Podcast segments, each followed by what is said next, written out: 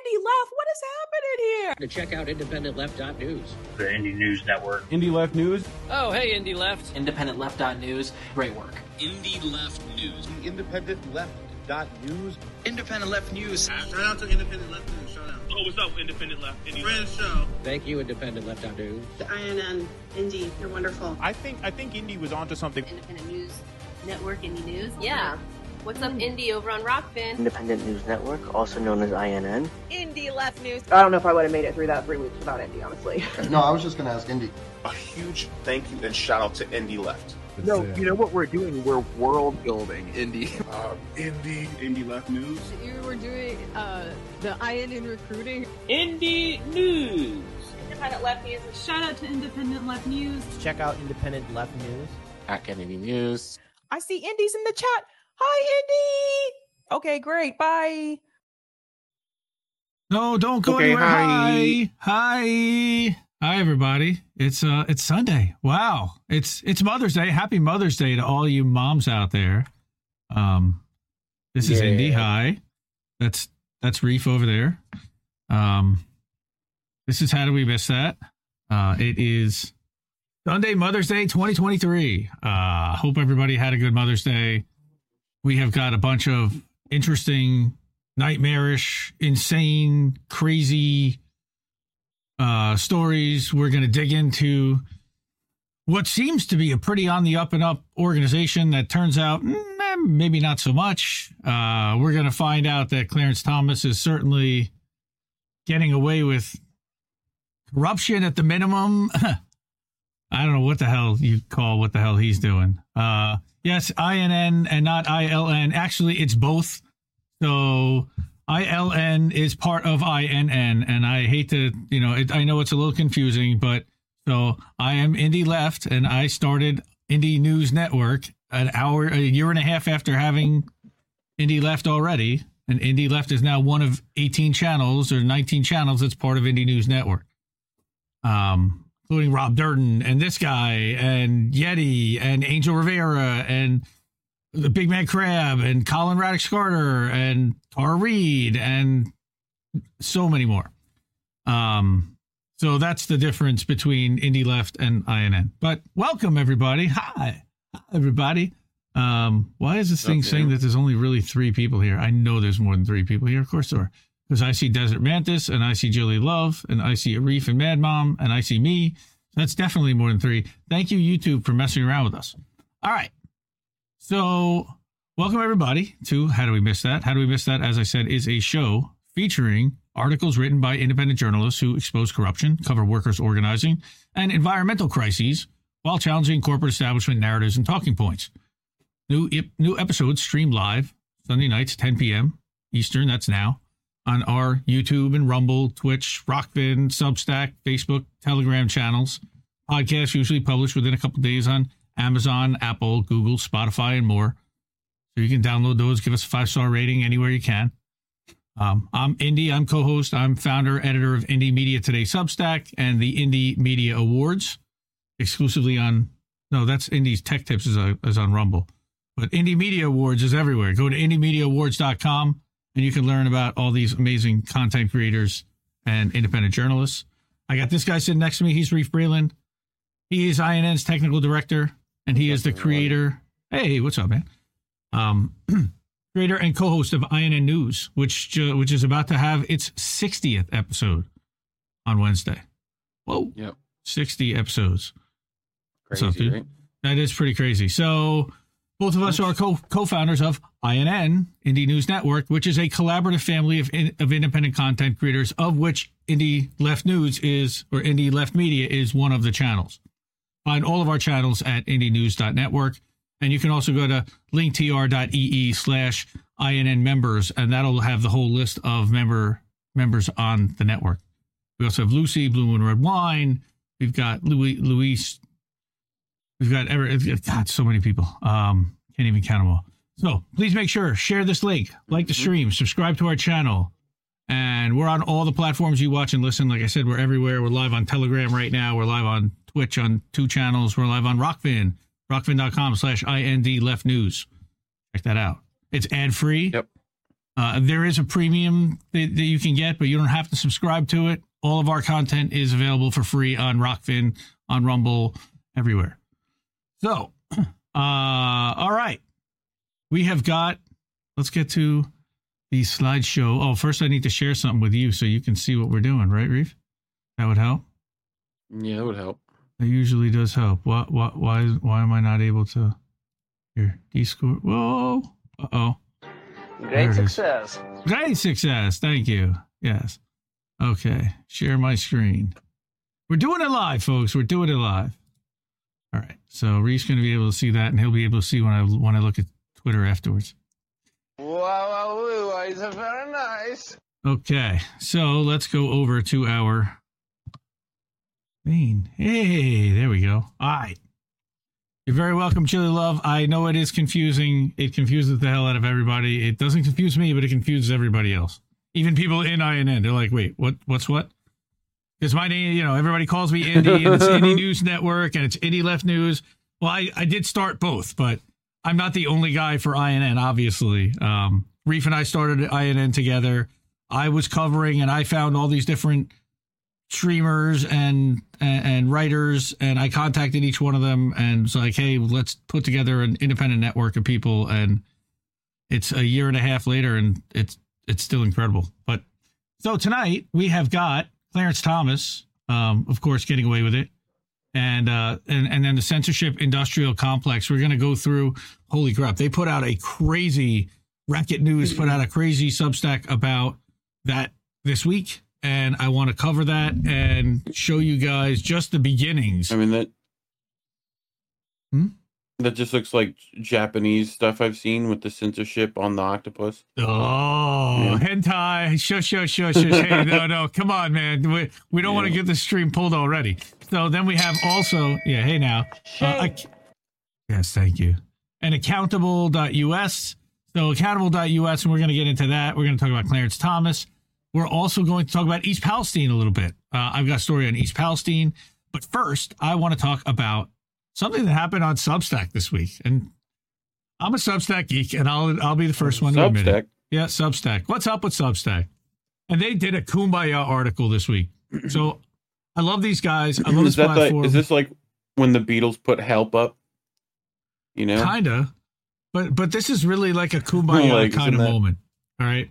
So this is this oh, is okay. them envisioning a better media system. And what they're saying is, is that you can't rely on social media to get your message out, that you have to build a subscriber base. That not have to, but it is a much mm. more sustainable model. And they're going to explain why. And that's why I wanted to bring this article to everybody. This one this one I read a couple of times this week, and it was written by the co-founders you, of Substack. Are you going to call Hamish a cool dude again? So this I'm, is like the second best video I, he's ever seen. I, I don't want to be a suck up, but but he has been put, you know the fact that these co-founders have been so accessible on Substack notes that they are listening to their users and to their publishers and they're trying to make it better and make improvements mm. on the fly. I, I gotta I gotta commend that. Like that's really it's really cool. And it's really cool to be able to have access to somebody like that. And not just me, but everybody that's there and chooses to engage. It's not just me. So this is Chris, Hamish, and Jairaj. Um, Chris is also on on notes pretty often. I have not seen Jairaj on there. So the this is from Chris. their from their. It is the best Chris. Now, now he's gonna love that one. So, so this is from their on know, right? Substack dot dot com. This is their Substack blog, and this is kind of like their, you know, how they've been charting the future. So what they say is that, and we've been talking about this, that in the last few weeks, following the launch of Notes, Twitter's chosen to restrict writers' ability to share their work by hiding Substack previews and limiting the distribution of Substack links. It's also cut Substack off from its API, which means that writers can no longer embed tweets in their posts. And we are deeply disappointed by Twitter's actions and have been trying to resolve the issue unsuccessfully so far. Yeah, that's about $40,000 a month, guys. I know what the, the resolution is. All right. We badly wish writers weren't in this position, and I agree.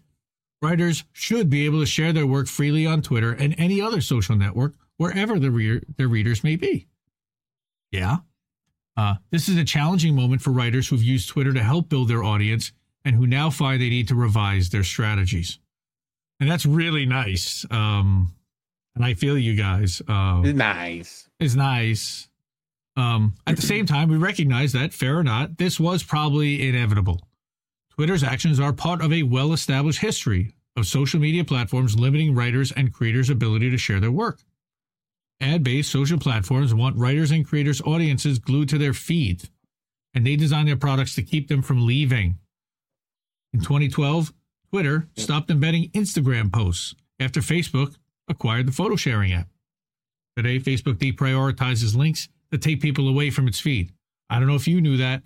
I certainly did not know that. Just about every link I share to, to, to Facebook is one that takes people off the site, which is why it gets no activity. Google Yep. prioritizes YouTube search results over TikTok and Vimeo. Little ridiculous thumbs on the scale. While Twitter has now come for writers on Substack, it's extremely likely that it won't be the last publishing platform to receive this treatment. That's fair. So, what they said was Substack was created in direct response to this kind of behavior by social media companies. Writers can't build sustainable businesses if their connection to their audience depends on unreliable platforms that frequently change what you see or what partners they prioritize. Well, yeah. Okay. That world is built on shaky foundations that are crumbling all around us. You need only to look at the fates of BuzzFeed, Mic, and Upworthy to see what happens when a social media when a media business over relies on social platforms. That history demonstrates why it's so important to establish that any publisher who uses Substack retains ownership of all their content and their relationship to their audience. Of course, for writers to realize the impact they seek for their work, they need ways for readers to find them. And one compelling path is for actual humans loving their work to share it with other actual humans by email and word of mouth Yeah, or humans. Yes, or in conversation over drinks about a new writer they found who's changing their entire worldview.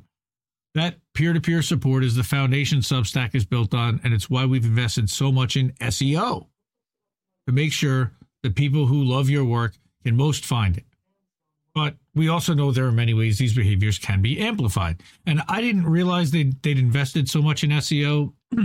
um, they recently added the ability to add tags to your posts, which which is also big for SEO. Within the last year, they've given you the ability to change the what they call the slug, which is like the the unique extension of the URL for your Substack, so that you can define what the post is going to be about for the search engines. You can change titles and descriptions and organize that very much like um, if you've ever used WordPress, one of those SEO plugins for WordPress. It's it has that similar look and feel. Yep. So they said that for the past year, they we have been building tools for writers to grow their audience and business without needing to rely on social platforms. And I've been totally about this. All right. In the Substack network, the major growth drivers are not opaque algorithms that reward viral content, but the writers and creators themselves. Our top growth features include recommendations through which writers can promote other writers. And shout out to historically and Eva Bartlett and Vanessa Bailey. Um, I get a ton of, I think it's Vanessa Bailey and, and historically, I get the most referrals of people signing up for my channel and for my Substack through them. Um, then you also have notes through which anyone can post their work and where readers can find new writers to fall, uh, fall in love with. Um, and it has a very Twitter esque feel, but a completely different algorithm placement and different grouping of people that are on there. It's a lot smaller at this point. He said, while we're still in the early days with these features, the Substack network already drives 20% of paid subscriptions across the, pa- the platform, which is really what they're trying to drive. A year ago, that figure was only 8%. So these guys have been thinking about like, how do we keep people, you know, in, in an entire organic world that allows them to share, be found, and do that outside of a social media environment. Yeah. Meanwhile, that's another thing of my favorite. Twitter's share of Substack traffic, right? Already relatively small, has been mm-hmm. waning. And this is something that we yell about every day. Do I post? He's yelling at me. Why are you even bothering to putting your Substack links on Twitter? They're only like de deplat deboosting it. They're deplatforming. They're hiding your Yeah. your shit. All right. And here's what they're saying: Twitter shares Substack traffic already relatively small has been waning ever since, even before its recent actions. At the start of the year, Twitter on average drove less than three percent of all views across Substack. Today, it accounts for less than two percent. How dare you? Yeah. Now, for me, I think it's about 5% or maybe 6%. It's still about fifth on my list. But Twitter is still really important because it's where I do the most one on one communication with people in our community. It's where I have those DM threads where I communicate directly and I have direct feedback with people, many people that are in this this audience right now. Uh, but to Many be clear, good people. very excellent, excellent people. people. All right. But to be clear, people. So many. right? The best. But he's not on there. They wouldn't stop him if he wanted to sign up for one, but he's got his own thing, I guess. That would have been a good distribution platform. Somebody should have sold him on that. Really, really excellent platform. to be clear, we encourage writers to publish on any platform they, they choose so they can raise their profile and engage with ideas, or even just because they enjoy it. But writers cannot rely on these platforms, including theirs. To become independent, they need the direct connection with their audience that the Substack model provides. And fortunately, the growth provi- benefits of the Substack ecosystem already far outweigh the benefits from sharing links on social media. Um, another person that Other I've than OnlyFans. well, yeah, well, Bert Kreischer, OnlyFans. That was that was great. What was that? I'm just saying. Was that the roast? They did a Whitney one recently too, I think. Oh my god! So Roast a roast a Whitney. uh, they're so good. But but yeah, um, Yeah. I was I've had this back and forth with Kevin Gosztola also as well because he was on Substack early on, and he moved over to Ghost because well he's an indie media award honoree by the way. Um, thank you. Actually, he is a double for Shadowproof and for him, so that's that's fitting. Um, he moved over to Ghost because it is a is a paid subscriber only, and there was no real remodel. I don't believe. I think that in order to get on something, you had at the time that you had to pay some kind of thing, or as a creator, I don't think that it was a free model. You had to pay some kind of monthly fee in order to be able to publish there. I don't know if that's changed. But well, we have no say at It's like Substack. medium kind of. Kind of. Well, no, Medium. I don't think you have to pay to publish on Medium. You have to pay to, um, to be a member of Medium, but no, not to publish there. No, if you want to create a ghost presence, like like like I created a Substack page, and anybody can for free, and you can do that with a referral Yeah. code. Just ask me for it. Um, you can do that for free. You can't do that on Ghost. You have to, you have to pay like nine bucks a month or something like that just to be able to publish there. Anyway, um, Yeah. while we have no say over how social media companies treat writers and creators from this point on, we can commit to continuing to build a strong, reliable platform that not only provides great publishing and growth tools, but also puts writers' needs first. Our business depends on it, as we've seen. Our mission of building a new economic engine for culture is a long term project. It can be achieved only in partnership with writers and creators and with real, steady gains that can't be undone by a third party. And in the Substack ecosystem, writers can focus on what they do best, which is producing great writing that earns readers' respect and support. And for our part, we'll focus on creating a platform that makes everything else, from starting to managing to growing an independent an independent media business, hmm, simple and powerful.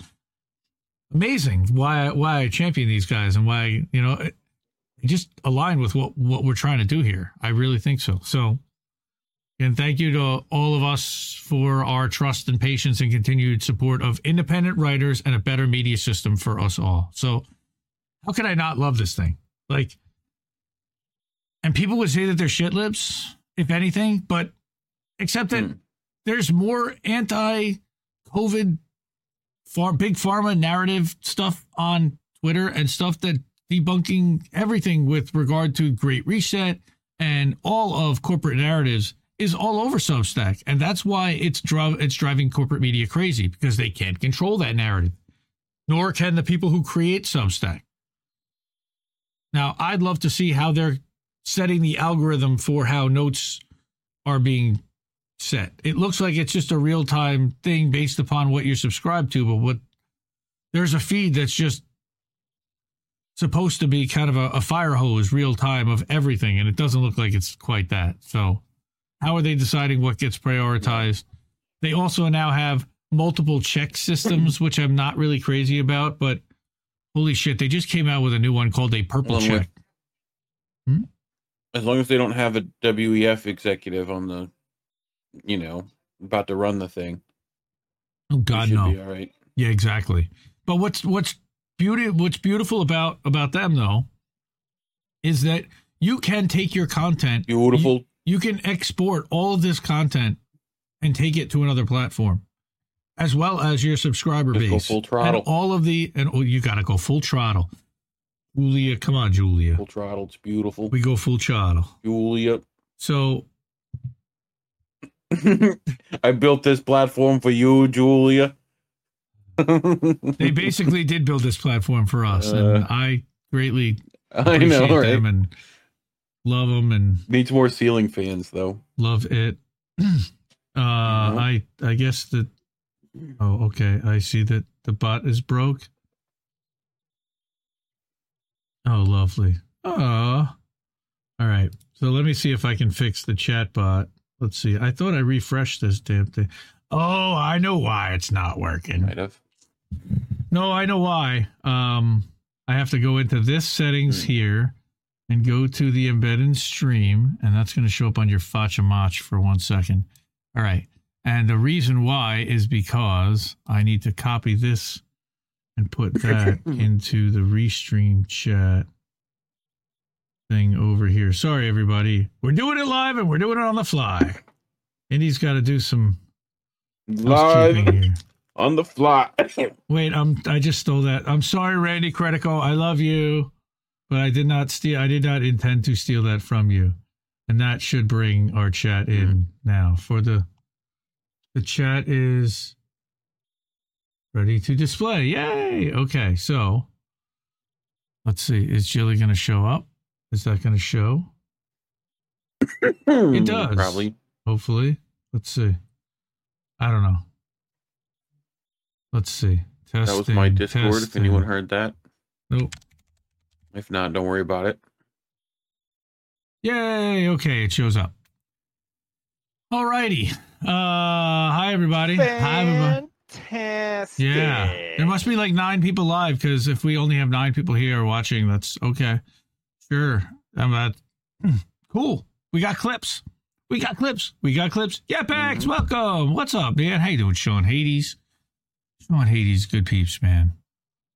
Shout out to Sean. Sean doesn't get the love and respect that he that he deserves because he works really hard on that website that he put together.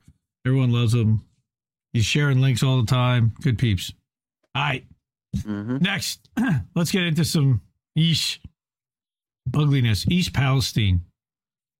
Hey, we got rid of that green line. Oh, that looks so much better. Oh, that was bugging the shit out of me.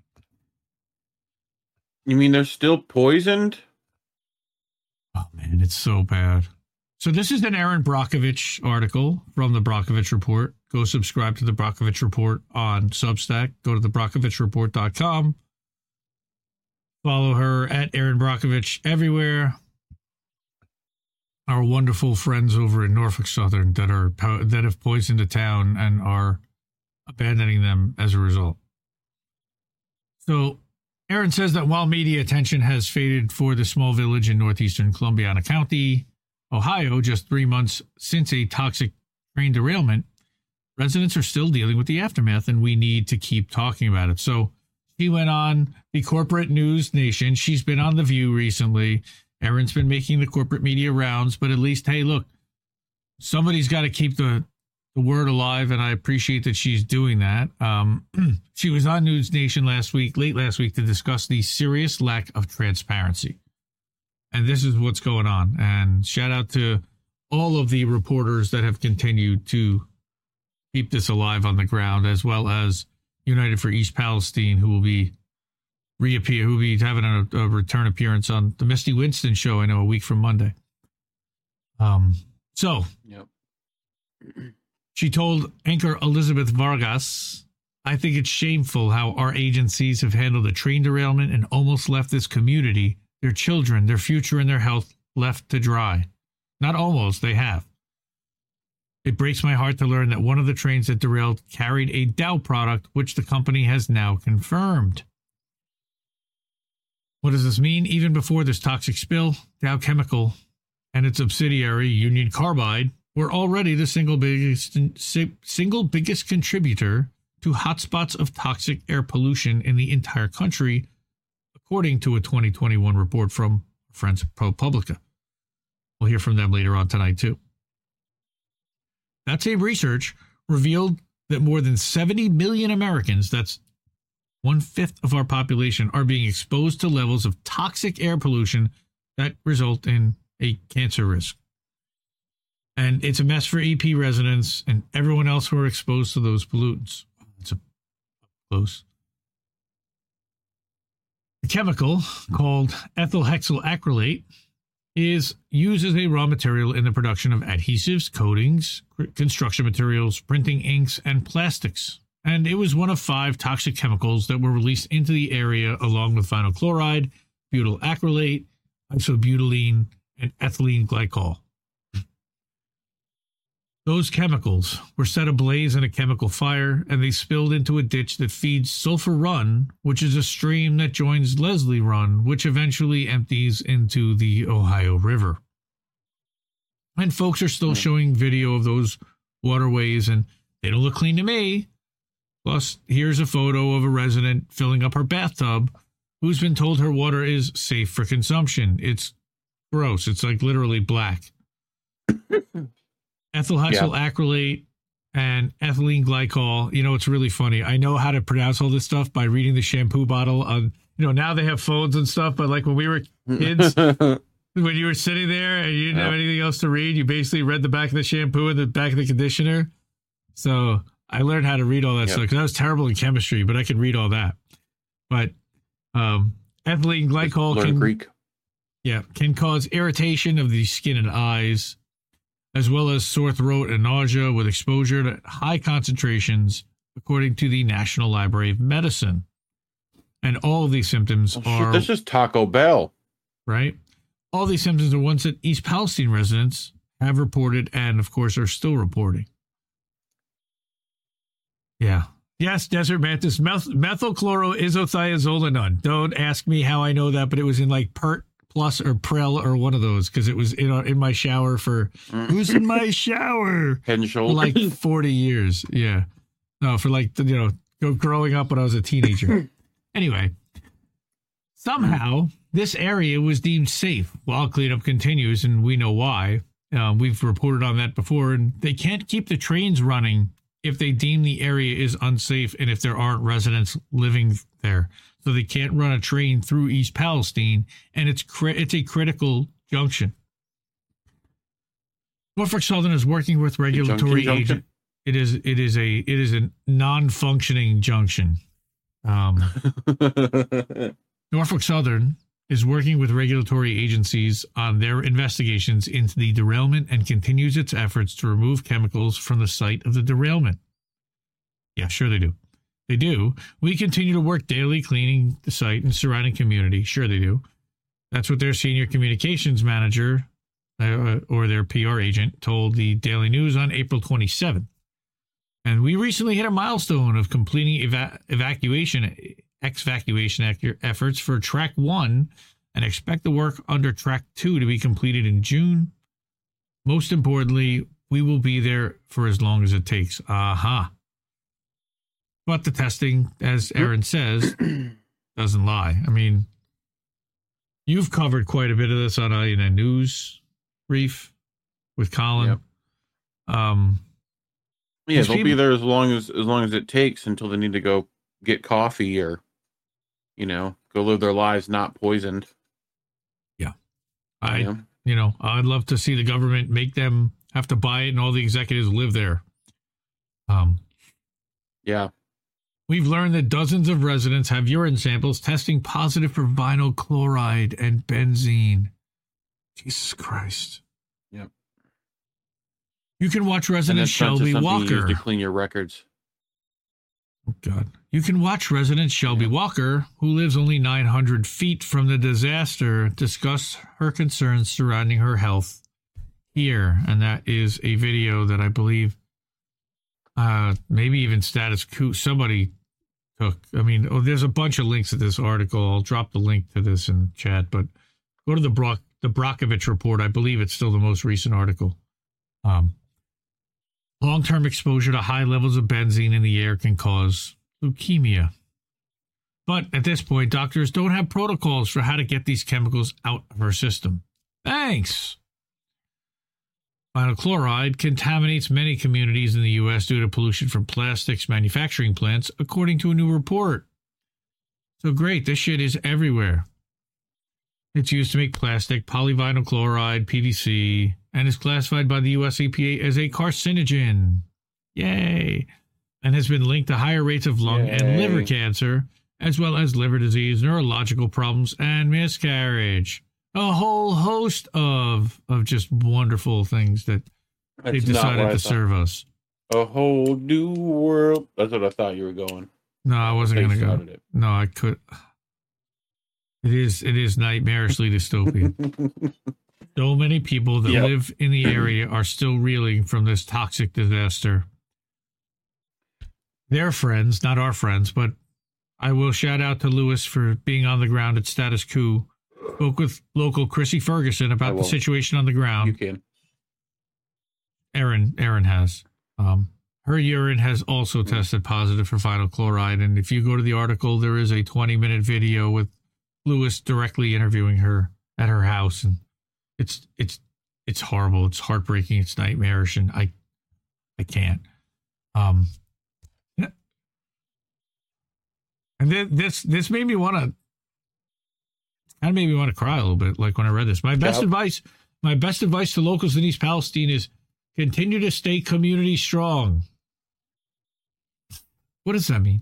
If you haven't already, consider joining the Facebook group United for East Palestine, Ohio, which I'm a member of. This group has more than 8,000 members and was created to bring together resources available to those impacted by the train derailment, as many families were forced to leave their homes. The other thing I want to continue to remind folks living there is to keep a detailed journal that best describes your physical and emotional condition, including any symptoms. As expected after a traumatic event, Uh-huh. stress levels remain high in East Palestine. That's an understatement. Marcy Patton Yep. leads the Columbiana Con- County Mental Health and Recovery Services Board, which has been providing crisis and counseling mental health support since the derailment. She told the local station that they're seeing symptoms of PTSD. People may have trouble sleeping. People may have problems with problems with appetite, panic attacks. God, my throat always does this when I go live. It's so funny. I mean, it So- sounds just like seasonal. Yeah. Uh, what's it? What's Allergies. that? Sads. Yeah, right? No, no, it's not Yeah, SADS. yeah. oh, God, no. Uh, her organization started a, a stress management class and uh, a community support group to fill a gap in resources. And these meetings are open to the public and offered free of charge. Really nice. Um, and then, of course, litigation's moving forward, but the legal world moves incredibly slow. We haven't gone away. The work continues, but this part is done in offices and doesn't get much coverage. For those wondering about deadlines to, related to litigation, yes, there is a deadline for when you can file a lawsuit for damages you suffer as a result of the action of others. This is called a statute of limitations. And in Ohio, the statute of limitations on property damage and personal injury claims is two years from the date of the accident. So if you want to sue Norfolk Right. So they're trying to wait it out. For damages caused, you would need to do so by February 2nd, 2025. Well, mm. you could then you could first file a lawsuit on February 1st, 2025, and then they can drag that out forever. Yes, but you may want to. I, I don't know why you would want to wait, but I mean, they probably want to gather as many signatures, resources, and everything, and take as much time as possible to file the most airtight, largest, broadest class action that you possibly could. I would guess, but she would know better than I because she's done it a couple of times already. She's done it against PG&E in California, so I would have to rely on her so her expertise in this. But of course, ask a lot of questions, learn, push, and try to be one of those experts moving forward potentially because we need more. And I think she would agree that with that too. Um, this week on Thursday, the Way Station and First United Presbyterian Church will host or hosted an informational session with Ohio EPA about surface water. So she's giving information about where you can go, and the sessions run six to seven, where and what to dial. And guys, they're still asking for water. They still need clean water, like lots of it. You know, I don't know what the government's doing. I saw a truck full, but I'm sure that goes really quickly.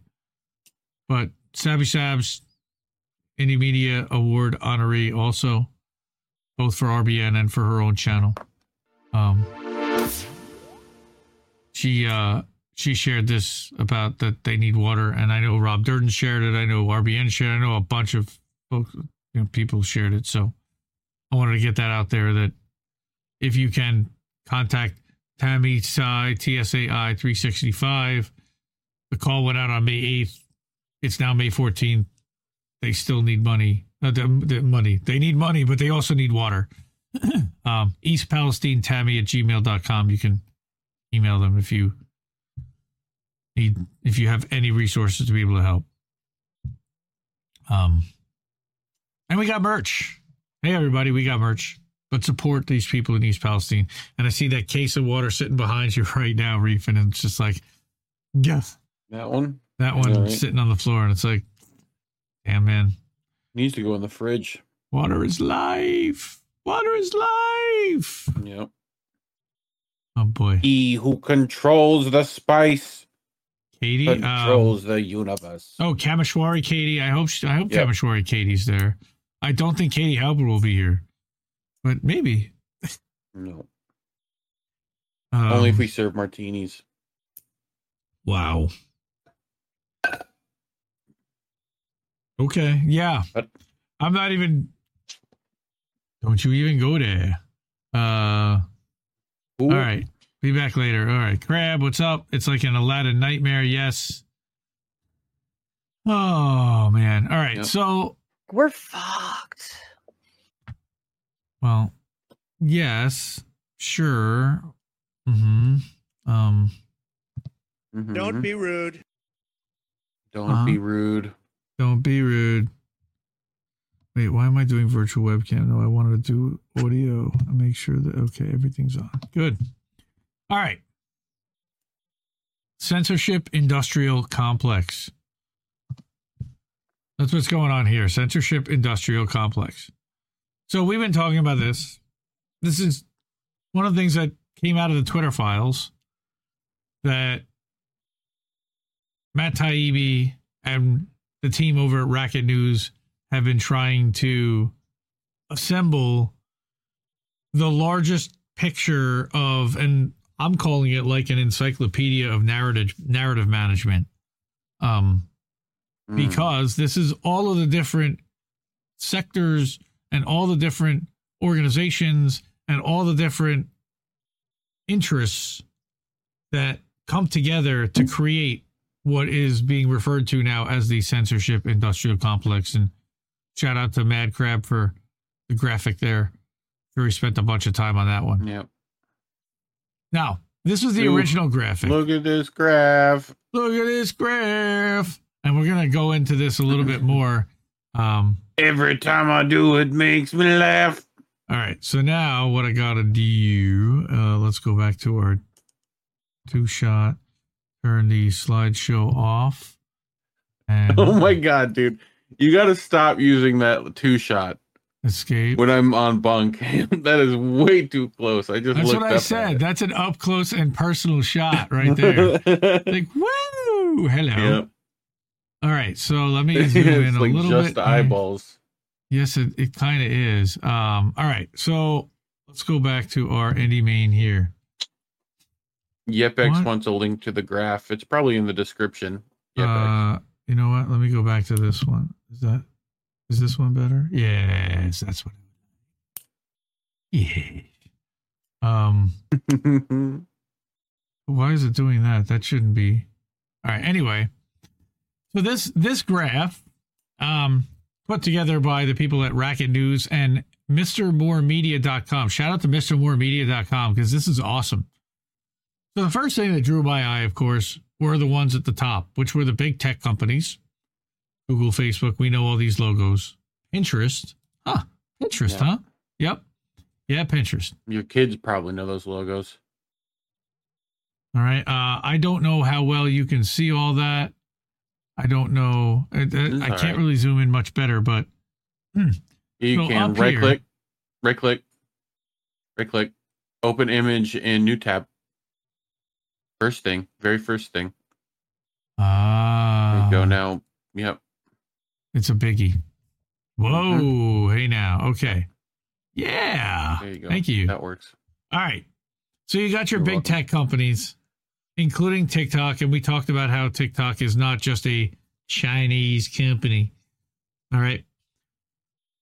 And then you've got your government agencies over here DHS, NATO, CISA, the 77th Brigade, the DoD, of course, this new Foreign Malign Influence Center. We're going to talk about that a little. State Department, DARPA, NSF. All right. And this is like, it's huge, huge. All right. Now, another one that jumped off the screen at me here were the Ford and Rockefeller and Open Society Foundations, Koch brothers. So this is not, this is a bipartisan look at Omidyar Group. Look at that. And the Knight Foundation. Who are they? Hmm. Hmm. And all, a Hmm, lot of these Capo Mafia companies, people. Hmm. a lot of these companies and a lot of these organizations like Media Matters for America, NGOs, Belling Crap. Ooh, I mean, Bellingcat. We know them. Yes, we know them well. Wikipedia and the Wikimedia, Advanced Democracy, etc., etc., etc. All right. then you've got your fact checkers, quote unquote, and that's like factcheck.org and the Global Disinformation Index. And this is a massive project that's been assembled PolitiFact. that's putting all this stuff together, right? Then you've got your think tanks, the ones that put out those reports, like the Aspen Institute and the Atlantic Council. And they're Atlantic Council. Hmm. Mhm. right, and then you've got the Hmm. The academic initiatives like We've the covered Stanford, this.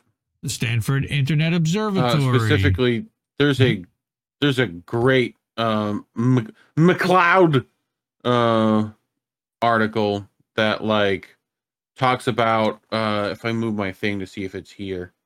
Um, me and Colin covered it way back on INN News about uh, English Ivy League, uh, Cambridge or which one's Oxford? over there? Cambridge, Um, Oxford, one of those. Might have been it. Oh, How that like how the, the literal Mhm. how literal um you know deep state ex CIA ex FBI ex military generals ex like whatever are like working in these pos- positions of education at these places you know Mhm. and recruiting members that way It's all interconnected. and also controlling the education that your children get and at college very much so. you know The Hewlett Foundation, all these, the Google News Initiative, the, of course, the Bill and Melinda Gates Foundation, which has donated millions to just about every major media organization in the last places few like years. Kurzgesagt, Mhm. Kurzgesagt, um, and other science influenced uh, content on YouTube. They fund a ton of that. Hmm. Yep. So So, getting back to this article, and I did want to read just the intro. So, what they did was they laid out, uh, they're starting to lay out, these are the 50 largest organizations to know, the top 50 organizations that you should know about the Citizens Starter Kit to Understanding the New Global Information Cartel, how it's all interconnected, and it's going to give you like where do they appear in the Twitter files, how they're connected and who they're connected to, and where do they fit into the entire big picture. And it's really interesting. yeah, So, intro written by Matt Taibbi, but this was a collective of Susan Schmidt and Andrew Lowenthal. Shout out to Andrew from Network Effects. Tom Wyatt, Technofog. One of them is uh, like Chasing Tom Clancy, and the other writers are, are listed at the bottom. Um, but Matt wrote the intro, and he says that on January 17th, 1961, outgoing president and former Supreme Allied Commander Eisenhower gave one of the most consequential speeches in American history. Eisenhower, for eight years, had been a popular president whose appeal drew upon a reputation as a person of great, for- great personal fortitude who guided the United States to victory in an existential fight for survival in World War II. Nonetheless, as he prepared to vacate the Oval Office for handsome young John F. Kennedy, he warned the country it was now at the mercy of a power even he could not overcome. So, this is interesting. Until World War II, America had no permanent arms manufacturing industry. I wasn't aware of that. Mm-hmm. Now it did. And this new sector, Eisenhower said, was building up around itself a cultural, financial, and political support system accruing enormous power. This conjunction of an immense military establishment and a large arms industry is new in the American experience, he said. And he basically called it a military industrial complex, as you see here. yeah, it's Eisenhower's famous thing. Mm-hmm. This is I mean, the thing was, you had places like Colt and Browning and whatever, but they were like isolated, uh, you know, almost like special order kind of stuff. You know, you'd buy before then, you'd buy stuff like a Sharps rifle. You'd have a gunsmith build you a rifle. You know, Right. so they started the manufacturing of that for the West, which is why those guns won the West. You know, but it wasn't necessarily an, an, an industry. You know, yeah, like it was beginning to be, but yes. So, World War II definitely solidified that because all those guys got giant government contracts. Right. So Eisenhower was So- was saying we must never let the weight of this combination endanger our liberties, our democratic processes. Only an alert and a knowledgeable citizenry can compel the proper meshing of the huge industrial and military machinery of defense with our peaceful methods and goals so that security and liberty may prosper together. He, that doesn't even include the intelligence community and corporations, which then start to really muddy the waters. Now, notice here it says restack quote because this is on Substack. I could put this out and it would make like a little um, italicized quoted thing and put that out on Substack notes, which is pretty cool. Makes it easy. Um, but Matt, getting back to Matt, he's saying that this was the direst of warnings, but that the address has tended in popular press to be ignored. After 60 plus years, most of America, including most of the American left, which traditionally focused on mo- the most on this issue, has lost its fear that our arms industry might conquer democracy from within. Now, however, we've unfortunately found cause to reconsider Eisenhower's warning. Yeah. So, while the civilian population only in recent years began haggling over a over deplatforming incidents involving figures like Alex Jones and Milo Yiannopoulos clowns, government agencies had already long been advancing a new theory of international conflict in which the informational landscape is more importantly understood as a battlefield than a forum for exchanging ideas. In this view, spammy ads, junk news, and the sharing of work from disinformation agents like Jones aren't inevitable features of a free internet, but sorties in a new form of a conflict called hybrid warfare. So literally, they're we were talking about some of those agents when we were talking about the list that Crab was doing just the other day. Um, you know the uh, the the shitlib tier list because some of those people are definitely chaos agents. So well, I mean, and and new popular uh, stimulant addicts, Chris Mowry and uh, Harry Jizison, Jay Sisson. right, Um, those those guys are special, huh? so So in, in 1996, just as the internet was becoming part of daily life in America, the U.S. Army published Field Manual 100 6, which spoke of an expanding information domain termed the global information environment that contains information processes and systems that are beyond the direct influence of the military. Military commanders needed to understand that information dominance in the GIE would henceforth be a crucial element for operating effectively. God, this is so dystopian. You'll Yep. often see it implied that information operations are only practiced by America's enemies because only America's enemies are low enough and deprived of enough of real firepower to require the use of such tactics, needing as they do to overcome military limitations. But we rarely hear about America's own lengthy history with active measures and information operations. Uh, but popular media gives us space to read about the desperate tactics of the Asiatic enemy, uh, perennially, perennially described as something like an incurable transcontinental golf cheat. Uh huh. Um, indeed, part of the new mania surrounding hybrid warfare is the idea that while the American human being is accustomed to living in clear states of war or peace, the Russian, Chinese, or Iranian citizen is born into a state of constant con- constant conflict, where war is always ongoing, whether declared or not. Wow. In the face of such adversaries, America's open information landscape is little more than military weakness. I guess from a military perspective. Gamer wants you to reiterate what IMAT stands for. Where? IMAT? I M A. Yeah, TT. Industrial military. Oh, um, well, Uh, it's it's the MIC. It's it's the military industrial con- complex, uh, and it's it's the intelligence. Um, Mm. yeah, the the MATT is is um, it's got to do with corporate intelligence. I don't remember what it is off the top of my head. I'm too much weed, guys. Sorry, Gotcha. it's been a long weekend.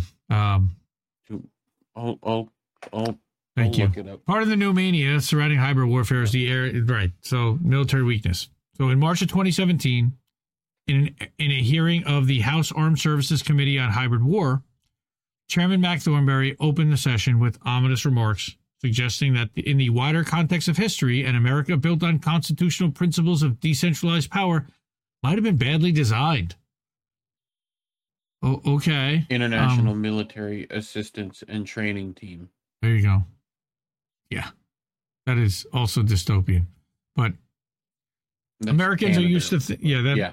that's that's our peacekeeping troops that are over in Ukraine right now. Uh-huh. So yeah, this guy said Americans are used to thinking of a binary state of either war or peace. That's the way our organization's doctrine and approaches are gener- are geared. Uh, other countries, including Russia, China, and Iran, use a wider array, array, array of centrally controlled or at least centrally directed instruments of national power and influence to achieve their objectives. Whether it's contributing to to foreign political parties, targeted assassinations of opponents, infiltrating non-uniform personnel such as the Little Green Men, traditional media and social media, influence operations, or cyber-connected activity, all of these tactics and more are used to advance their national interests and most often to damage American national interests. The historical record suggests that hybrid warfare in one form or another may well be the norm for human conflict rather than the exception. Um, yeah, except we do all that stuff too. And I think that's the point. Uh, around that same time, i.e., shortly after the election of Donald Trump, it was becoming a gospel among the future leaders of the censorship industrial complex that interference by malign foreign threat actors and the vicissitudes of Western domestic politics must be linked. So everything from Podesta emails to Trump's Rust Belt primary victories to Brexit were to be understood first and foremost as hybrid war events. so this is why the Trump Russia scandal in the United States will likely be remembered as a crucial moment in the 21st century history, even though the investigation superficially ended a non story fake news itself in itself. Um, But what the Mueller investigation didn't accomplish in ousting Trump from office, it did accomplish in birthing a vast new pro- public private bureaucracy devoted to stopping mis, dis, and malinformation. Wow, now there's malinformation, while smoothing public acquiescence to the emergence of a spate of new government agencies with information warfare missions, like that one that I just showed you. The censorship industrial complex is just the military industrial complex reborn for the hybrid warfare age. That makes sense. Much like the war industry, pleased to call itself the defense sector, the anti disinformation complex markets itself as merely defensive, designed to fend off the hostile attacks of foreign cyber adversaries who, unlike us, have military limitations. 800 bases worldwide were not spread thin at all. The CIC, however, is neither wholly about defense nor even mostly focused on foreign disinformation. It's become instead a relentless, unified messaging system aimed primarily at domestic populations who are told that political discord at home aids the enemy's undeclared hybrid assault on democracy. Basically, if you question Joe Biden, you're helping Russia or you're helping China. That's effectively what they're saying there. And that's the narrative You that's know being the- you projected. know the thing. Yeah, we know the thing. Thanks, Joe. They suggest we must rethink old conceptions about rights and give ourselves over to new surveillance techniques like toxicity monitoring. Oh, God. What does that mean? Yep. To replace the old free press with That's like that's like if you get into a room and Britney Spears is playing, you, you can monitor that. Well, wait. or no, not toxic. Toxicity is um Yes, toxic. That's right. System of a Down. Boop, right? But okay, you're going to Yeah, replace beep, the musty beep, old, right? You're going to replace the musty old free press editors claiming a nose for news with an updated model that uses automated assignment tools like newsworthy claim extraction and submit to frank thought policing mechanisms like the redirect method, which sends ads at online browsers of dangerous content, pushing them toward constructive alternative messages. Jesus. It's it's ink, Uh-huh. Ingsoc. It's it's totally Ingsoc. Yeah. Yeah, again, what they're talking about is binding all this commitment to a new homogenous politics, which the complex of public and private agencies listed below seeks to capture in something like a unified field theory of neoliberal narrative, which can be perpetually tweaked and amplified online via algorithm and via machine learning. This is what some AI. of the or yeah, this is what some of the organizations on this list mean when they talk about coming up with a shared vocabulary of information disorder or credibility or media literacy. Basically, anything that they disagree with is illiterate and uh, not credible and disorder. Anti disinformation groups talk endlessly about building resilience to disinformation, which in practice means making sure the public hears only approved narratives so often that anything else seems pr- seems frightening or repellent. And audiences are trained to question not only the need for checks and balances, but competition. Competition is increasingly frowned upon, not just in the marketplace of ideas. Like I said, fuck you, Dave Rubin. Fuck you, everybody. Sorry, out there in Republican land that's trying to control narratives. Um, because that uh, that itself, like I said, if Dave Rubin's talking about it, it's got to be outdated. But in the traditional capitalist sense, in the Twitter files, we repeatedly find documents like this unsigned Sphere of Influence review circulated by Carnegie Endowment that wonders aloud if tech companies really need to be competing to get it right. Yeah, thanks. So there it is. Is competition for best practices a good thing? Is it a good? Is it good or bad that Facebook and Twitter have different policies? God, I want to punch these people. elbows, bro, elbows. Right? Um, Submission, just choke them out. But no, that's probably a bad thing to say this week. y- yeah. But Nah, yeah, that's fine. They want to counter influence operations, which of course they want to be the only ones to be implementing the influence operations. They just want to clear the playing field, sons of bitches. Mm. In place of competition, Yep. sorry, The groups we've been tracking favor the concept of shared endeavor. One British group has even started a shared endeavor program in which key stakeholders hash out their disagreements in private but present a unified front. Sounds like parents. Like, really. Yep. Um, that's exactly what they're doing. They're parenting. Who are the leaders of these messaging campaigns? Well, if you care to ask, the groups below are a good place to start. The top 50 list is intended as a resource for reporters and researchers beginning their journey toward learning toward learning the scale and ambition of the censorship industrial complex. It's written like a magazine feature. It tries to answer a few basic questions about funding, organization type, history, and especially methodology. Many anti disinformation groups adhere to the same formulaic approach to research, often using the same hate mapping, guilt by association type analysis to identify wrong thinkers and suppressive persons. That's like, Like Hamilton 68. Hamilton 69. hmm There's even a tendency to use what one Twitter file source described as the same hairball graphics, which is interesting. We're going to get into one of those hairball graphics in a minute. Where they compete often Oh. is in the area of gibberish verbiage describing their re- respective and analytical methods. Um, my favorite came from the Public Good Projects, which, in a display of predictive skills reminiscent of the unsinkable Titanic, described itself as the BuzzFeed of public health. Ooh. Which we we saw what happened to that too. big time oof. So Okay. Together, oopsies. these Now that's a lot of damage. Yeah. These groups are fast achieving what Eisenhower feared the elimination of balance between the democratic need for liberalizing laws and institutions and the vigilance required for military preparation. Democratic society requires the nourishment of free debate, disagreement, and intellectual intellectual tension, but the groups below seek instead that shared vocabulary to deploy on the hybrid battlefield. They propose to serve as the guardians of that vocabulary. Gatekeepers, yes. Which sounds very much like the scenario Ike outlined in 1961, in which public policy could itself become the captive of a scientific and technical technological elite. Which is exactly what's happened. So, What was that? Um, that's where I'm going to I stop. forget what it. Sort of. Uh, scroll up a little. Sure.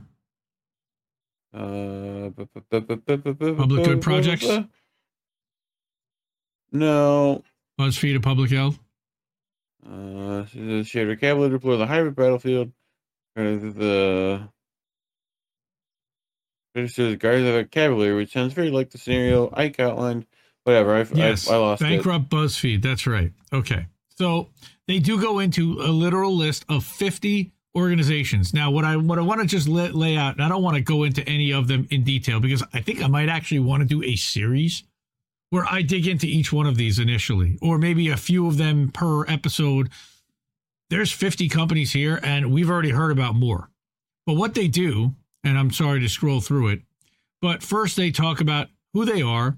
Here's a link to their site. Here's the type of organization that they are. And when may have you read about them? Okay.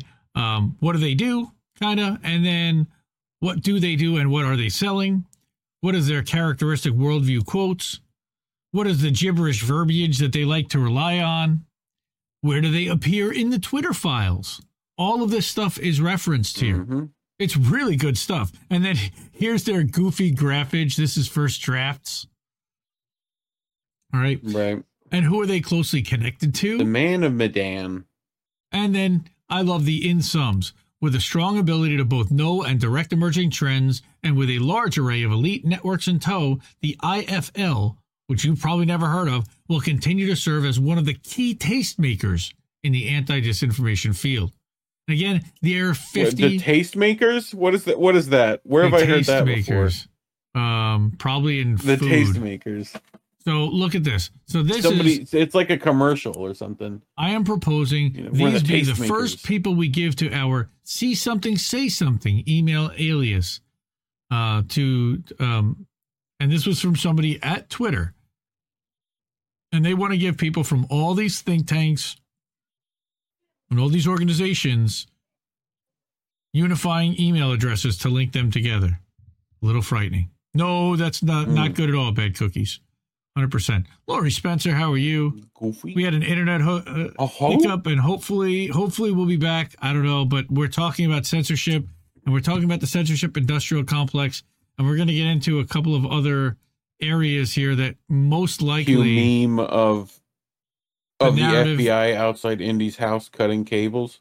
the narrative managers are You not going to. Now, again, I'm going to go down to number 27, I believe it was. It was somewhere on 27. And I, I please look at this. This is an encyclopedia of the narrative managers. But I want to call your Look attention to number 27. The Hmm. Omidyar Group. Our friend Pierre. Not really our friend at all. So, what does he do? And this is where we're going to see this graph. A series of foundations from the founder of eBay, providing a huge amount of funding to the censorship industrial complex. What a shock.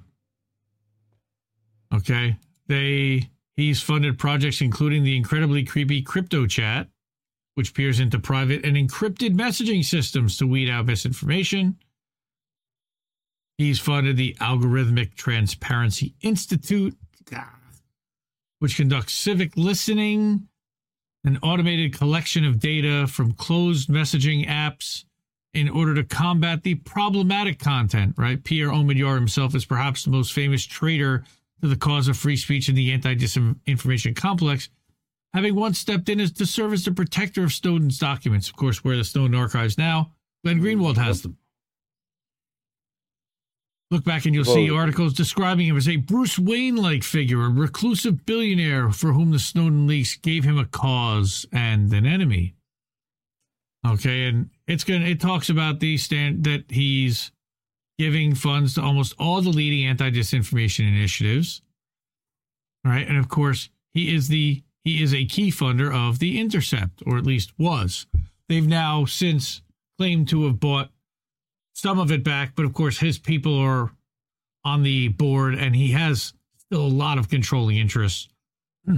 They did buy back a percentage of the company from First Look Media with a plan to buy it all back, but some of their board members are still directly linked to Omidyar, and his reach and control over the narrative in that organization are certainly strong. And here is that hairball graph. And what they did was they tried to map hmm. out his influence sphere and how it intersects and how things are shared amongst different groups to disseminate amongst different groups. All right. And yeah, Nick Pickles, we've talked about Nick Pickles before. He reacts to Yeah, Home and. Your sponsored report on junk news. These are Americans sharing American content. Mr. Pickles. They count sharing a URL the same irrelevant if a user was sharing it to go, OMG, look at this rubbish, and debunking it. Mess. Mm-hmm. But this is a mega fund and a driving force behind the censorship industrial complex. And there are 50 of these, and this is just the surface. So somebody else tagged me when I posted this link initially on Twitter, and they came back to me and they said, you know, there's a lot more than 50 organizations, and there's this one, there's this one, and they tagged like three others. And I was like, hey, uh, Andrew Lowenthal, I tagged him at N N Effects at N A F F E C T S on Twitter, Network Effects. Hey Andrew, what about these? And he's like, yeah, there's actually a ton more, and we just got to the first fifty. So thank you, and yeah, um, I'm getting red lines again. God damn it! And then it goes green again. Okay. So Yeah, dude, it's just kind of going in and out. Like bad. it's fine. Like it seems to be holding up. but it's like every once in a while, it's just like there's a little, there's something, there's like a short in the line at your house. I don't know. You probably got to call them and have them like, like it could be like their infrastructure. Like I had to call them out for the same thing. You know, like there's a switch that's like loose somewhere. You know, Yeah. So I've got two stories that kind of overlap a little bit. Uh, I want to get into accountable first. So I want to first talk about, and let me share the, the thumbnail. means I have to go to the slideshow on and put the slideshow on like that, and then go like this. Okay. So that's accountable, right? So is accountable just another think tank, DNC think tank? What the hell is this organization? So who's accountable? What's going on here? So initially, I've been getting uh, because I have to redo how I'm doing the newsletter, um, or that I'm not getting my email news in a newsletter format from IndieLeft.news. I'm getting everybody else's newsletters, and I'm having to sift through all the stuff. And I clicked on a Common Dreams article, and it had it referenced a study by Accountable.us. I'm like, I I've heard of this organization, but who are they? So I decided to dig a little deeper. And then I saw that they were actually involved in a second article that we're going to get to next involving the Clarence Thomas thing. And they published something about accountability with the Supreme Court. But this one had to do with um, specifically the profitability of all the major food companies. And so I'm going to share this now. Let me go back. Ah, slideshow off. Okay. So what it says is that as food prices remain stubbornly high for Americans, the three largest U.S. at home food companies continue to pad profits while working to convince consumers that it wasn't their fault for prices, that prices have gone up. And it's a long report, and it's like 11 pages. And at the end, it tells you that Mondelez, General Mills, and Kraft Heinz profited wildly from this. All right. Um, so that's a nice watchdog type type of organization. And I started looking into okay, so who who is this org? Because they also showed up in the Clarence Thomas thing. So the first thing I did was th- I watched their like their "Who Are We" video. So I'm like, all right, what what's this all about? Watch. It's less than it's a minute, so let's watch it.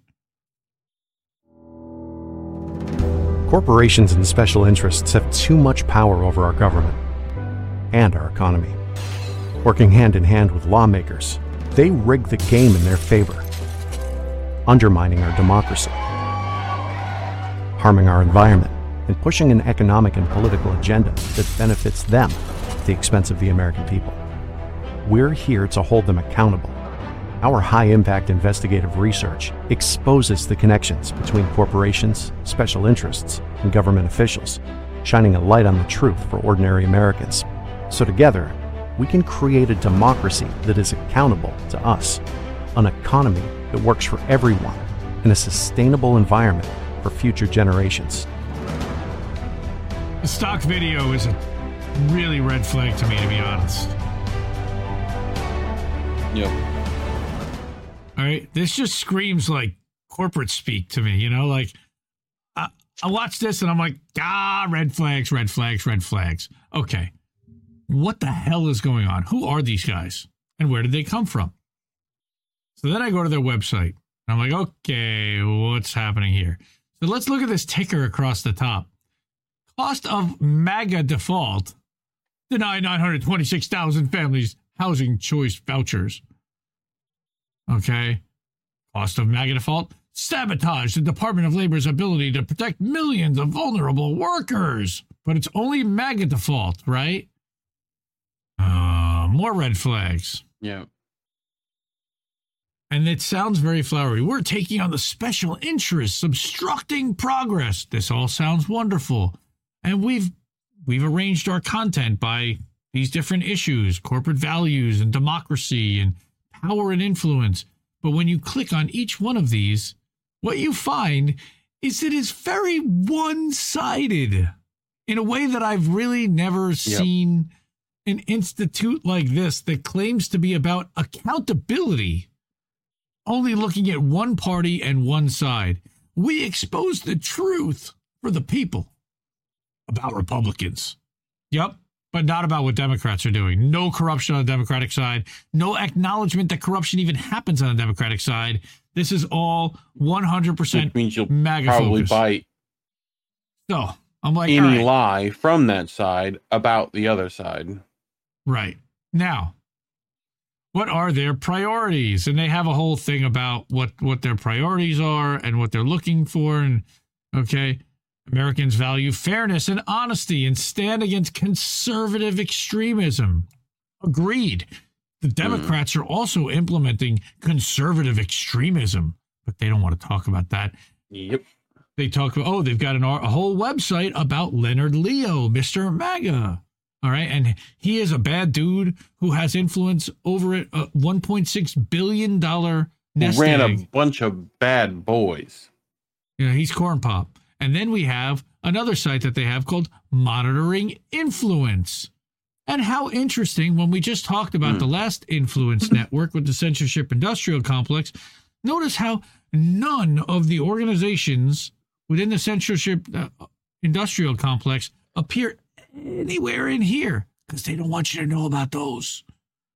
They only want to expose Yeah. the corruption on the right. The Mercer Family Foundation and Freedom Works and the Ed Uihlein Family Foundation. Now, all of these things do funnel down as part of the censorship industrial complex, but on a much further down scale because they are not trying to censor people or and now they have their own narrative that they're trying to push for sure.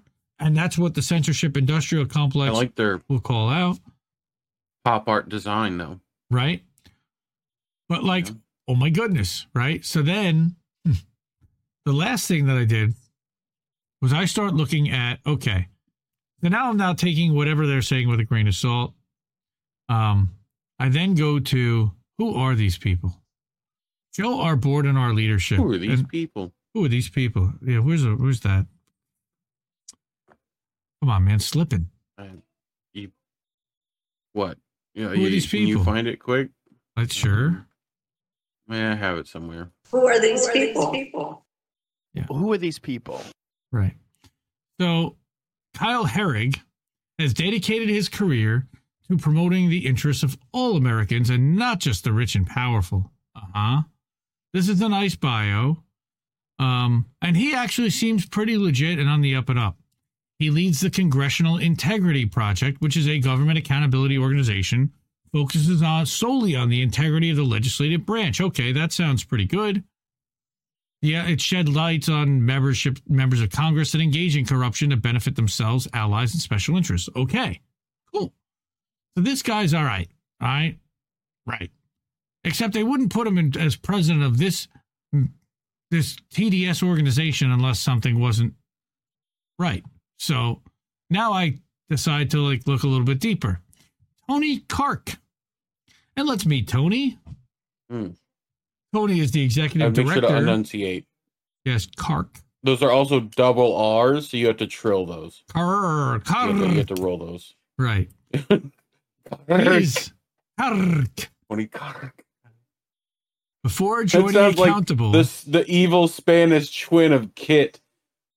you have Kit and Carrk.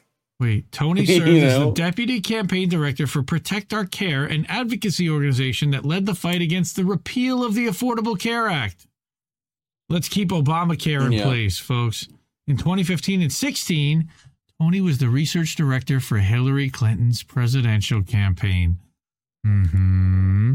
Of course he was. Now we're seeing what's going on. Um, He was also He one of the ones who wrote about that uh book, the like you know, the the the ramen five guys filled room where they made up the Russia stuff, that that book. I don't know. That's a good Um, question. But prior to his first role at Accountable and vice president of issue campaigns, Tony served as the vice president of policy and research at the Center for American Progress Action Fund. And before that, as a director at the Oh, Healthcare yeah, War. Room. Okay. Oh, and by the way, he also served in other senior research and policy roles for Friends of Terry McAuliffe, Friends of the Clintons, and Democratic Senate and other Democratic Senate campaign committees. Right. So, so this is Tony.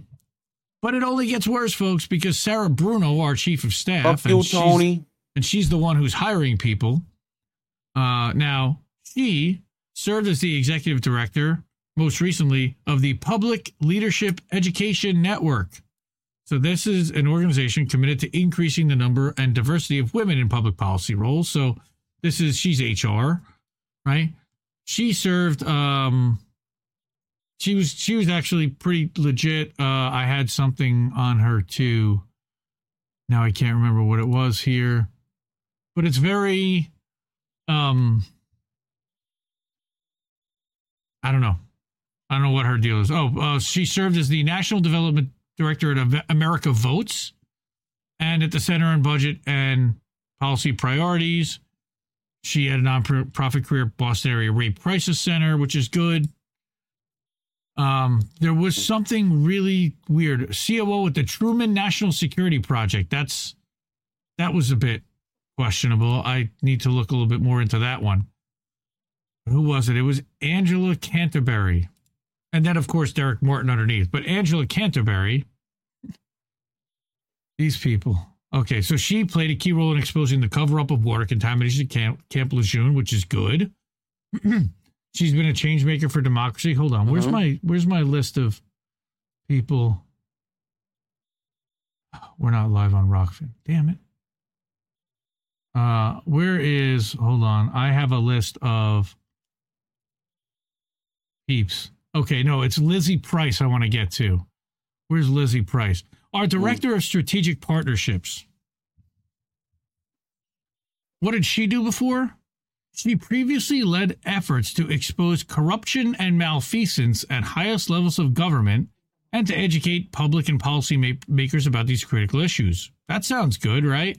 Except she's also led the Hmm. communications effort of national and state organizations, including For Our Future, American Bridge, Correct the Record.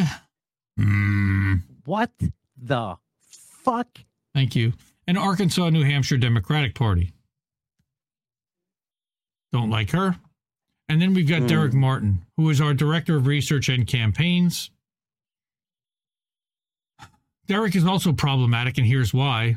Because in his previous roles, he's been involved in initiatives to defend the Consumer Financial Protection Bureau, very good. Protect payday loan borrowers, also good. And discriminatory le- lending practices, very good. But prior to that, he spent several years consulting on electoral camp- campaigns at the local, state, and federal levels about what.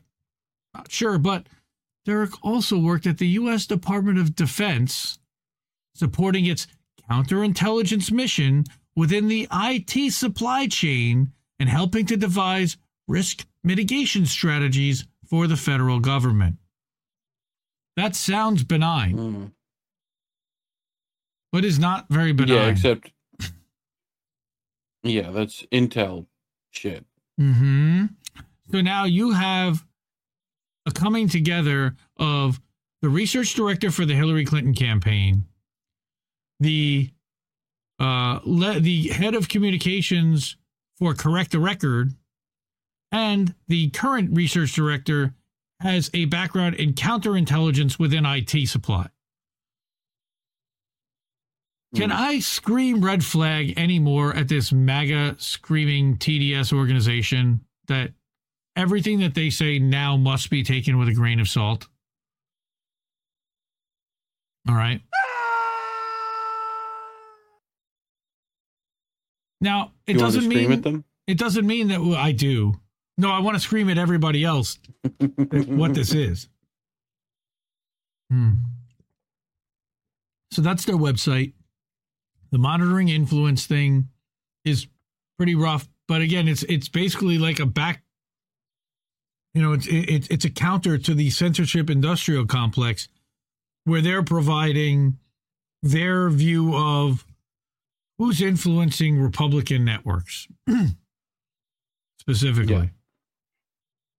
And that's fair, but that's not where most of the people are getting their news and information from, and also fairness.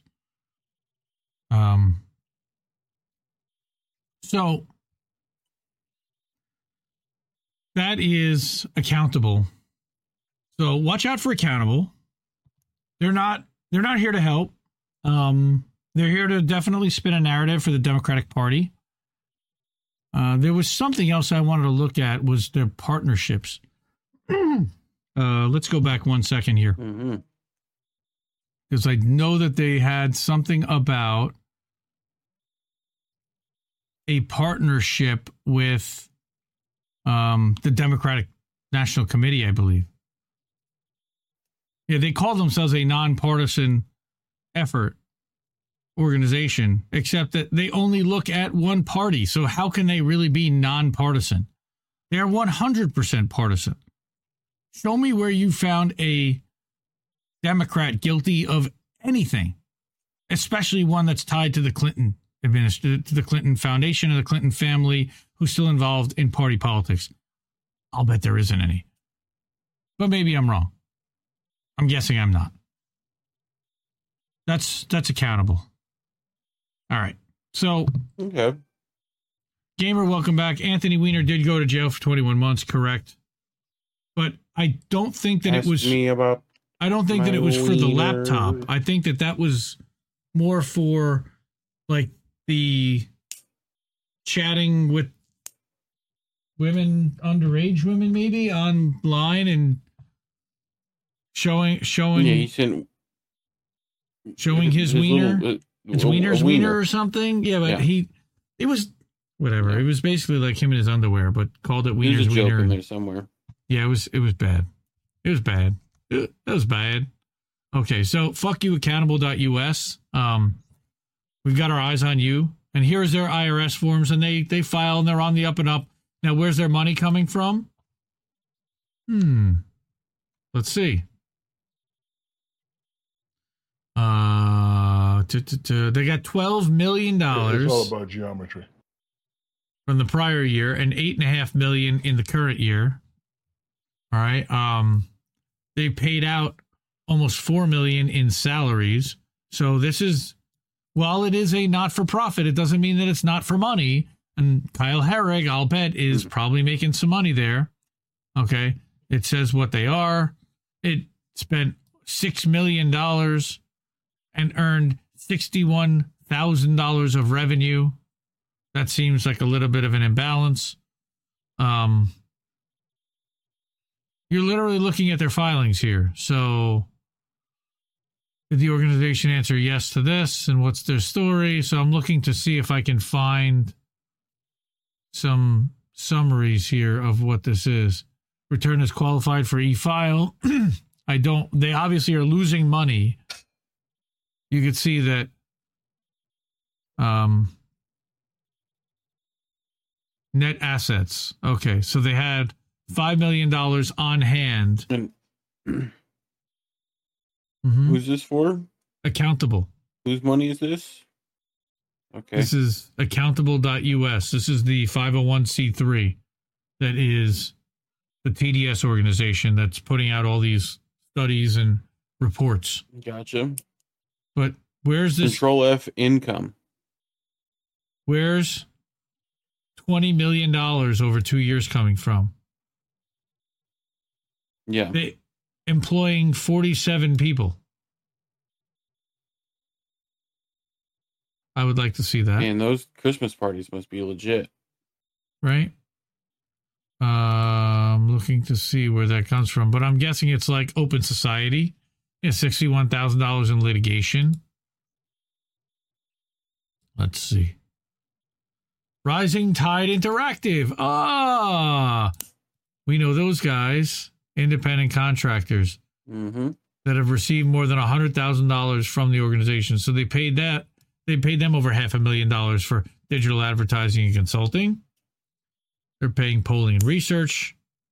They're paying Rand Corporation for IT consulting. Yikes. Dan Rand? No, worse. Oh. There's all kinds of different um, red flags in here in these filings. They spent only $153,000 on expenses with $8 million of income for the year. But over 3 million on sa- on salaries. They're not going to say who and how much. Sitting on 5 million in Okay, that's total liabilities, net assets. 5,000, uh, 5 million. Okay. They started with 8.8. They're currently sitting on oh. 5.0. Net assets or fund balances at the beginning of the year 3.4. Okay, so they actually took in a, a million and a half dollars, it looks like, from net assets to begin the year to net assets to end the year. I'd love to know where that million and a half dollars came from.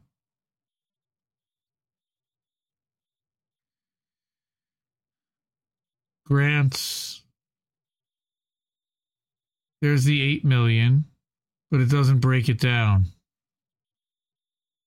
I got to get into the filings and see where this where this comes from. It was incorporated on March 26, 2019. Short year activity. All right, I'll get into this and I'll I'll report back on this. I don't want to take everybody's time, but uh, I definitely want to look more into this organization, who's funding them, where the money's coming from. Like I said, I'm guessing that there's going to be open society links. There's probably Bloomberg links. This is the kind of organization that that these type of companies love to invest in. And they may be part of the censorship industrial complex. I'll check with Andrew Lowenthal also and ask see if he's got any connections there. All right. So I didn't even realize I wasn't sharing my screen. Okay. The last story I want to get into is like so wrong on so many levels. Clarence Thomas Supreme Court Justice. we know him well. We don't love him well. Um, you know what? If I do this, and I stretch this across, Reach? yeah, that's what I wanted to do. There we go. Now we're cooking with gas. I was like, you know, I did this last time and it looked better. Just go. Nice. All right. Kenny Stancil over at Common Dreams and Sharon Zhang over at Truth Out both put out articles this week about this. And this is based on a ProPublica report. So, for those who haven't been following, we'll start by ProPublica first put out this report called Clarence Thomas had undisclosed, luxury travel gifts from a billionaire. So, for over 20 years, Clarence Thomas has been treated to luxury vacations by billionaire Republican donor Harlan Crow. Why does this matter? He goes on cruises in far flung locales on Crow's yacht. Oh, nice. The Michaela Rose. Boats. He flies on his private jet. Yes, it's boats. Planes, trains, and automobiles. And he keeps company with Crow's powerful friends at his private resort which he thought was no problem. So the extent of Crow's largesse has never been revealed until now. And that is this article in ProPublica, published April 6th, about Clarence Thomas and the billionaire. Now, a lot of this, I think, was partisan in a way, but it's also nonpartisan in that it's corruption. And it doesn't matter who it is, but they certainly had motivation to go after a Republican Supreme Court justice while Joe Biden is in office. Um, and at least they had a 50 50 in the Senate. I don't know how they would get one through, but that's another story. And this is an 18 minute long article that you can actually listen to. They can play in audio. I'm not going to read this article, but what I want to in- point out was this relationship that they had. But then it got worse because not on April 6th, but on May 4th, they, they printed and released that Clarence Thomas had a child in private school, and this same billionaire financier donor also paid the tuition. Get the hell out of here. Yep. True. So, Crow paid for private school for a relative Thomas said that he was raising as a son. This is way outside the norm. Again, great work by the same trio over at ProPublica that has been on this for over a month. This is a 14 minute long read, you know, listen to.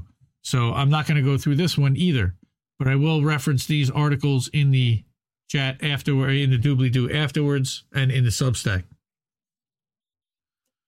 So, what happens as a development is all right. So, some people are now calling for Senate investigations and hearings into this corruption. And wait a minute. So, Clarence Thomas is this level of guilty and he's just allowed to get away with it? Well, apparently, and let's look into exactly why. So, Kenny Stancil has the article here Common Dreams, Indie Media Award honoree. You got it. Yeah, I know I got it because I did it for you. Billionaire Harlan Crow also bankrolled GOP lawmakers blocking SCOTUS ethics reform. He bought them Yeah. all. He bought them all. A new analysis shows Republicans on the Senate Judiciary Committee have received more than $450,000 from the same GOP mega donor who has lavished Justice Clarence Thomas with undisclosed gifts. Yes, exactly, Desert Mantis. Pay no attention to the man behind the curtain. So, the Senate Judiciary Committee on Monday sent a letter asking Harlan Crow, the billionaire GOP mega donor who has secretly showered U.S. Supreme Court Justice Clarence Thomas with hundreds of thousands of dollars in gifts since the mid 90s, to provide a full accounting of his financial ties to Thomas and any other judges on the High Court. But it comes as no surprise that none of the panel's nine Republicans signed the letter, accountable.us, declared Tuesday. And this was one of the first times that Mm. Accountable showed up on my radar. Because they have collectively Right. accepted nearly half a million dollars in campaign cash from Crow since the turn of the century, is a new How, how much? About a half a million dollars in campaign cash.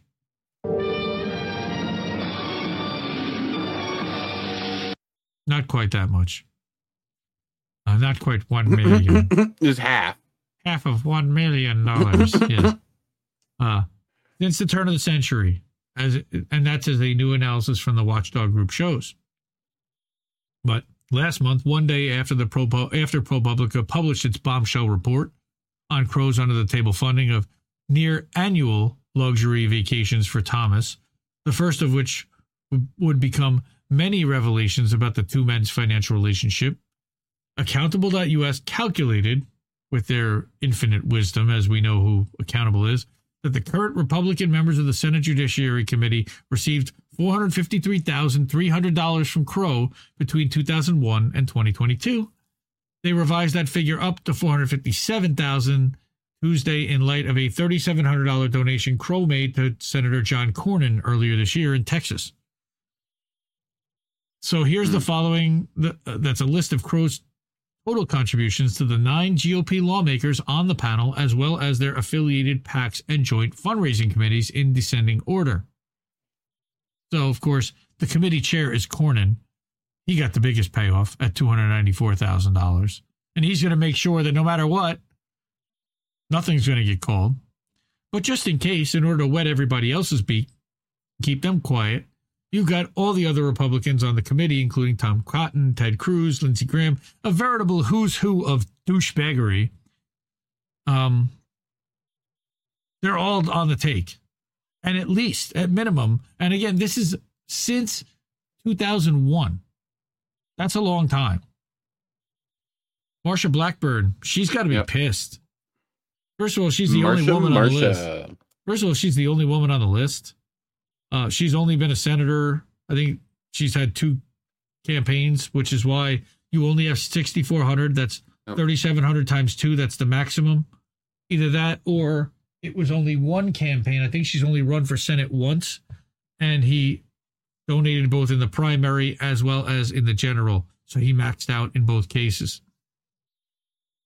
Um, but they also had the related packs and they funnel money, and this is how they get past the $3,700 threshold. On top of the fact that this was over decades.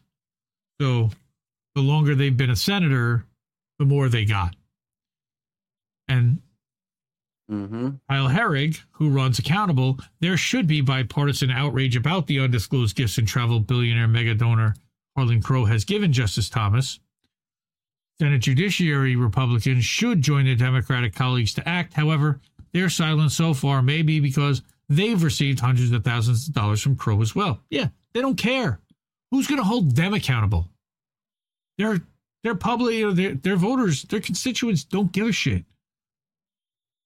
The highest court in the land should have the highest ethical standards, he added. When it doesn't, Congress should exert its oversight authority. Agreed, yes. hmm But not only have Republicans on the Senate Judiciary Committee with apparent conflicts of interest refused to join their Democratic colleagues in trying to establish enforceable ethics rules for the Supreme Court, but they've attempted to downplay the seriousness of the court's growing crisis of legitimacy. Scalia also was, by the way, going on junkets and free trips and doing all kinds of stuff. It's just that he died before they really got into him. Who watches The Watchmen is absolutely right, Rick Solis. Several of the panel's GOP members Mm-hmm. used last week's hearing on proposed Supreme Court ethics reforms, a hearing Chief Justice John Roberts refused to testify at, despite mounting evidence of possible corruption involving Thomas and others, including Roberts himself, as well as Justice Neil Gorsuch, as an opportunity for political grandstanding and performative outrage, accountable noted on Tuesday. Uh huh. So they're partisan. They claim to be nonpartisan. They are absolutely 100% partisan. They are against the Republican judges here. Accountable.us has an agenda, folks. And we use that same photo in a thumbnail. yeah, how about that? What, the one with Uh, not With, that uh, photo, but like the one in their thing. Yeah, like I Thomas used that. frowning? no, Like, that, that was literally on this Right. for, the, for this segment. mhm. Everyone uses that one. Cornyn claimed that Congress did not have the authority to regulate the courts due to separation of powers, a claim that was disproven by an expert witness that testified at the hearing. Cruz claimed the hearing was not about judicial ethics, but instead was an attempt to attack Justice Thomas for having rich friends. Well, yes. It, well, it's not attacking him, but it's certainly attacking him for exploiting the fact that he has rich friends and accepting gifts from those rich friends, potentially for influence and at least a conversation and access. Right. Right. So, meanwhile, Mike Lee went so far as to say that when this injustice. chapter of American history is written, those who attack Justice Thomas today will be justly dismissed as intolerant bigots. Oh my God. Anita Hill would have something to say about that. hmm Meanwhile, Lindsey Graham, who is the ranking member, accused the left of trying to delegitimize the court and cherry pick examples to make a point. Okay, Blanche.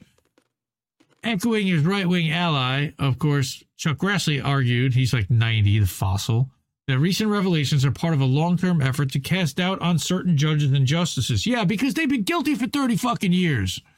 All because the left is opposed to recent court ruling, rulings. No, they've been opposed to every court ruling that that guy's laid down since he got into the Supreme Court because he's bought lock, stock, and smoking barrel. And he's going to get away scot free, as I said in the thumbnail. Kennedy, John Kennedy from Louisiana, for his part, denounced attacks on conservative justices as targeted and exaggerated and dismissed proposed Supreme Court ethics rules as unnecessary. Yeah, because they don't benefit him. So, two days after right wing senators accused reform advocates of launching what Cruz called a smear campaign against Thomas, ProPublica revealed that Crow Uh-huh. also paid tens of thousands of dollars for the jurist's grandnephew to attend a pair of Grandnephew. private schools. This came after Mhm. earlier exposés about Crow footing the bill for yacht trips, buying and remodeling Thomas's mother's home, and more. This is what they do. They don't get paid directly. They get paid through the families. Hunter Biden, James Biden. What? Sorry, I didn't say that. No, I did say that. hmm Given the mounting evidence of potential connections, well, got to look into that. Given the mounting evidence of potential connections between Crow's gifts, which Thomas sought to keep hidden, and Thomas's inclination to rule in, wi- in ways favorable to his super rich benefactor, calls for the judge to resign or face impeachment are growing. Except, not only does Crow have links to numerous right wing groups involved in the Supreme Court cases since Thomas was first confirmed to the bench in 91, but his own real estate company, Crow Holdings, was directly implicated in a 2021 case before the court. Guess who didn't recuse himself? As the Lever reported last month, Thomas voted to end the COVID era federal eviction moratorium after Crow Holdings called the life saving policy a threat to its profit margins. Now, as a group of New York City landlords prepares to ask the High Court to overturn local rent control laws condemned by Crow Holdings, a move that would endanger rent stabilization efforts nationwide, quote, there is no indication Thomas would recuse himself, the outlet noted. What a shock. Moreover, as Common Dreams reported last week, Citizens United. Um, an Americans for Tax Fairness analysis of campaign finance data shows that after Thomas provided a deciding vote on the Citizens United case, the Crow's family's average annual campaign contributions soared by 862% from about $163,000 a year before 2010 to over $1.5 million a year since. This massive increase, which is partly reflected in Crow's donations to Republicans on the Senate Judiciary Committee, underscores how the 5 4 ruling that effectively legit legalized unlimited political spending has strengthened the wealthy's ability to shape electoral outcomes, further undermining U.S. democracy. On Tuesday, the lever argued that the main goal of Crow and other billionaires who provide gifts and outside money members of the Supreme Court is not to obtain certain decisions in specific cases, given that the court's right wing ideologues would likely co- rule conservatively anyway, but to prevent GOP appointees from becoming more liberal over time, a phenomenon that, that has occurred in the past. So, according to Monday's, alluding to Monday's letter from the Senate Judiciary Committee Chair Dick Durbin from Illinois, WAPO reported that, quote, if Crow ignores the request for information by the committee's May 22nd deadline, it's unclear what Durbin's next move would be, unquote. San Francisco, the San Francisco Chronicle reported Tuesday that Senator Feinstein, fossil, is returning to Capitol Hill after an illness kept her away from the Senate since February. We know all about that. Her absence has left Durbin That stroke without a majority on the panel, enabling the GOP minority to impede action, but her return would open up options. You think she's going to do something? In an interview with CNN on Sunday, Durbin did not rule out the possibility of a subpoena, saying that everything is on the table. Sure. Except that Durbin's running for reelection when? I'm sure Harlan Crow's money is going to Yep. find its way into his coffers too. In addition Did to you the hear that thing about um Feinstein where they have like a panic alarm whenever she like leaves the room? Like so that uh like there's always a staffer that will be with her. You know? she's 90. There should be. like they like literally have like a phone alone. thing. Yeah, like a life alert. Uh-huh. Right. Yeah. Mm-hmm. Uh-huh.